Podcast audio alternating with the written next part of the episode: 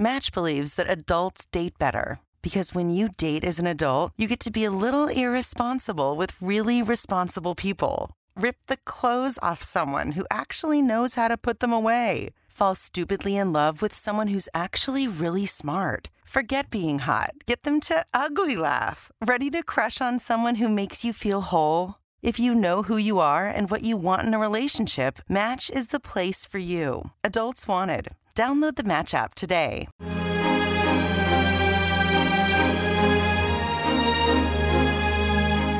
Circolo culturale tolkieniano di Paolo Nardi. Curiosità e approfondimenti sul mondo narrativo del creatore del Signore degli Anelli, su libri e film fantastici significativi per il nostro tempo.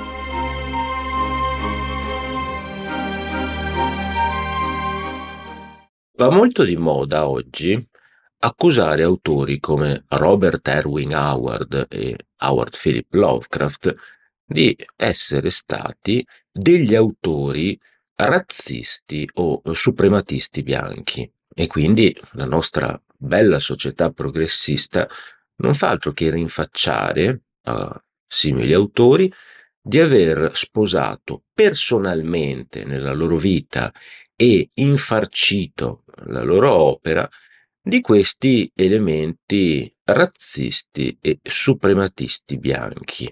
Certo, da una parte bisogna ricordare l'aberrante caratteristica della nostra società di voler applicare agli autori del passato un'etichetta sulla base delle nostre convinzioni. Dall'altra parte si tende a dimenticare che l'opera di un autore non è anche la sua vita e che quindi individui moralmente e umanamente discutibili possono aver dato origine a dei veri e propri capolavori della letteratura. Inoltre, nel caso di Howard e Lovecraft, stiamo parlando di due autori che sono anche profondamente diversi dal punto di vista umano, o comunque che avevano delle visioni del mondo, della vita, degli uomini molto diverse tra di loro, nonostante fossero amici e continuassero a scriversi.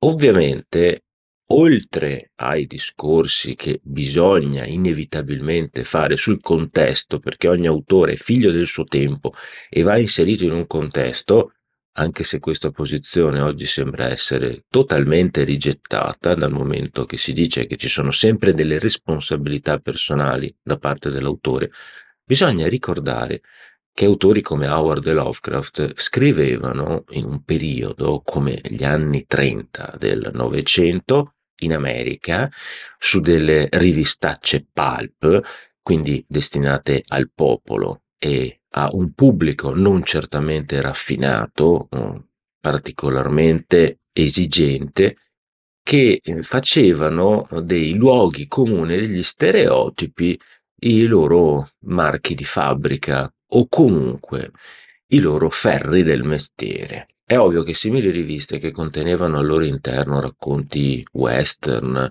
fantascientifici, polizieschi, d'avventura, facessero dei luoghi comuni e degli elementi ele- essenziali per la narrazione, andando a replicare tutta una serie di schemi e modelli. E in questi gli stereotipi razziali giocavano un ruolo predominante, dal momento che questi racconti su queste riviste erano destinati a un pubblico americano e l'America, la terra delle opportunità, era anche la terra dell'immigrazione, era pieno di minoranze etniche e quindi i lettori si trovavano ad avere a che fare con tutta una serie di personaggi altri che venivano caratterizzati subito alla buona con i classici stereotipi razziali o etnici. Quindi gli orientali erano tutti sinistri misteriosi, i tedeschi erano sempre arroganti e belligeranti, gli ebrei erano degli avari, i latini erano dei libertini seduttori, gli irlandesi erano dei bevitori allegroni, gli scozzesi dei parsimoniosi e, e i neri purtroppo erano sempre ingenui e arretrati. Questi stereotipi sono andati sedimentandosi all'interno della cultura americana e sono diventate delle vere e proprie convinzioni. E sono delle caratteristiche queste che vanno al di là dei semplici Howard e Lovecraft. Non dobbiamo dimenticare che gli Stati Uniti degli anni 20 e 30 erano un paese molto xenofobo. Ma nel caso di Howard dobbiamo stare attenti, in quanto questo autore era molto meno eurocentrico e suprematista bianco di quello che si vorrebbe credere. Uno legge le sue storie, quelle ambientate nell'universo di Conan, l'era iboriana, e pensa che tutto il suo universo sia basato sull'esaltazione del singolo individuo, della ferrea volontà di potenza, di popoli nordici nobili, belli, buoni, che si oppongono a dei malvagi cultisti neri che eh, servono da aiutanti di Set e delle forze del male. Ma in realtà le cose non stanno così. È stato dimostrato da molti studiosi biografi che Howard personalmente era molto meno eurocentrico e suprematista bianco di molti altri suoi contemporanei. Lui che abitava nel Texas e che al di là dei soliti pregiudizi nei confronti, per esempio, dei messicani, era lui stesso consapevole di sembrare un messicano e ammetteva di venire preso per tale dal momento che aveva i capelli scuri, non certo biondi e personalmente aveva delle posizioni umane molto nobili e cavalleresche, dal momento che continuava a parteggiare per tutti i perdenti, per i più deboli, le persone di colore. E quindi ce l'aveva con la schiavitù, nonostante dalle sue parti fosse stata molto in voga in passato, e poi quindi difendeva anche le donne. E questo lo si può vedere chiaramente da racconti come Colosso Nero, della saga di Conan il Barbaro, nella quale i neri sono colti nella loro ingiusta posizione di sottomessi e schiavi. Inoltre è vero che Howard sosteneva il famigerato ceppo indoeuropeo, questa razza all'origine dell'etnia bianca superiore a tutte le altre, ma se andiamo a vedere le sue concezioni eh, espresse nelle lettere, soprattutto nei suoi racconti, potremmo renderci facilmente conto che se nelle sue storie troviamo popolazioni rivali in conflitto tra di loro sulla base di società diverse e che spesso gli imperi più progrediti siano bianchi, in realtà poi la sua concezione di fondo è che la storia non è altro che un lungo assommarsi di ascese e cadute, di trionfi e crolli, perché un impero sorge e un altro sprofonda. Anzi, nella sua concezione, tutte le popolazioni nascono dalla barbarie, arrivano alla civilizzazione, magari creano un impero potente, ma poi decadono e tornano nella barbarie. In Howard la barbarie è la condizione fondamentale dell'essere umano. Lui stesso diceva di sentirsi un barbaro. Ma questo non significa poi che i barbari sono superiori agli altri. C'è sempre una ambiguità nel rapporto tra la barbarie e la civilizzazione, tra la natura e la cultura. Un rapporto ambivalente che non viene mai risolto fino in fondo e che è una delle chiavi di accesso e di lettura di tutta la narrativa howardiana. Howard si scontrava con Lovecraft su questo, perché Lovecraft sosteneva la bontà della civilizzazione, della società, e sosteneva che bisognasse difendere tutte le conquiste raggiunte dall'uomo nella sua organizzazione sociale, mentre Howard no. Howard odiava il Texas, odiava la piccineria e la meschinità delle persone che mm, si trovava intorno a lui. E quindi la sua risposta era la barbarie, tornare al grado zero, l'individuo di fronte ai grandi problemi dell'esistenza e quindi ai valori dell'individuo, al suo coraggio, alla parola data, insomma tutto quel mondo che lui non poteva vivere perché inserito all'interno di una società che lo nauseava profondamente e gli lasciava un immenso grado di depressione, sfiducia, e ostilità nei confronti dell'esterno, un po' la stessa cosa che provava anche Lovecraft nei confronti del mondo che lo circondava, lui, il solitario di Providence, che era stato cresciuto in una famiglia disfunzionale da una madre evidentemente con problemi psichiatrici e da due terribili zie che l'avevano educato nella convinzione di essere il discendente dell'antica nobiltà e che non dovesse avere minimamente a che fare con il lavoro perché tutto gli era dovuto. Però questa concezione e questa convinzione non rende le società sconfitte meno umane.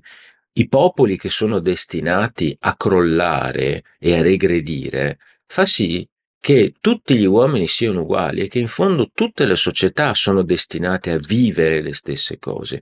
Quindi gli uomini sono fratelli, sono accomunati dallo stesso destino e per questo si devono unire per combattere per il bene, per combattere contro l'alieno, il diverso da sé, che non è un altro uomo, non è un'altra razza, ma è il non umano, ciò che si nasconde nell'ombra, e cioè una razza non umana, di umanoidi serpentiformi che non vengono sicuramente dal mondo, ma vengono da un'altra dimensione. Anche Lovecraft condivide il disagio nei confronti del mondo moderno che ha Howard, ma lo fa in una maniera diversa, in maniera anche lui intellettuale, nella ricerca di una propria collocazione ideale che lo stesso Lovecraft vedeva minacciata dal diverso, alla base della concezione howardiana c'è una sorta di darwinismo sociale che prevede che vinca il più forte.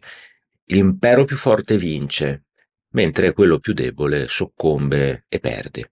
Se Lovecraft inizialmente sosteneva il fascismo e il nazismo come una specie di difesa dell'ordine e dei progressi della società, Howard invece non esitava a definire Hitler un pazzo e Mussolini un dannato predone.